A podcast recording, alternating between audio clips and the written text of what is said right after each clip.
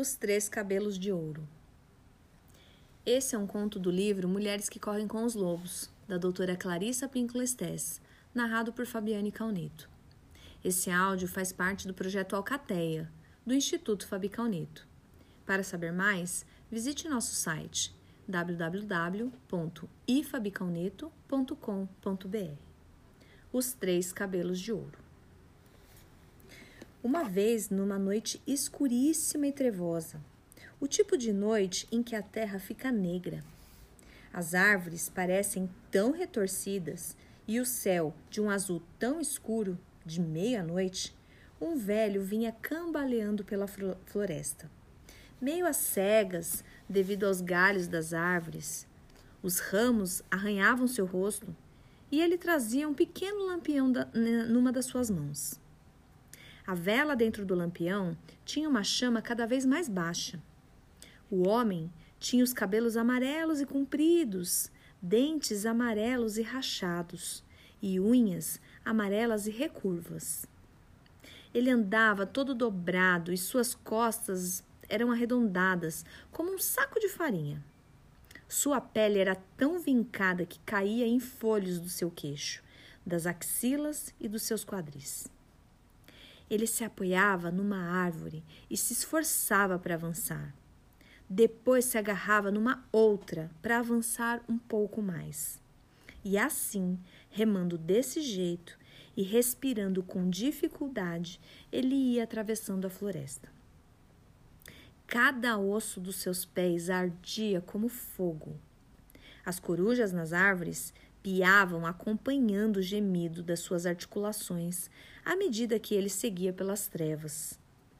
Muito ao longe, tremeluzia uma luzinha num chalé, um fogo, um lar, um local de descanso.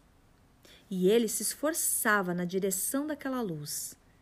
No exato instante em que chegou à porta, ele estava tão cansado, tão exausto, que a pequena chama do seu lampião se apagou e o velho caiu, porta dentro, desmaiado. Dentro da casa, uma velha estava sentada diante de uma bela fogueira e ela se apressou a chegar até ele, segurou-o nos braços e o levou para mais perto do fogo. Ela o abraçou como uma mãe abraça um filho. Ela se sentou na cadeira de balanço e o embalou. E ali ficaram os dois, o pobre e frágil velhinho, apenas um saco de ossos, e a velha forte que o embalava. Pronto, pronto. Calma, calma.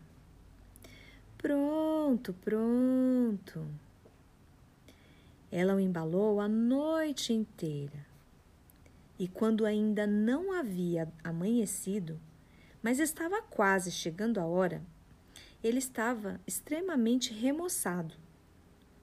Ele era agora um belo rapaz, de cabelos dourados e membros longos e fortes, mas ela continuava a embalá-lo. Pronto, pronto. Calma, calma. Pronto, pronto. E quando a manhã foi se aproximando, cada vez mais o rapaz foi se transformando numa linda criancinha, com cabelos dourados trançados como palhas de milho. No momento exato de raiar o dia, a velha arrancou bem rápido três fios da linda cabeça da criança e os jogou no, nos ladrilhos. Eles fizeram um barulhinho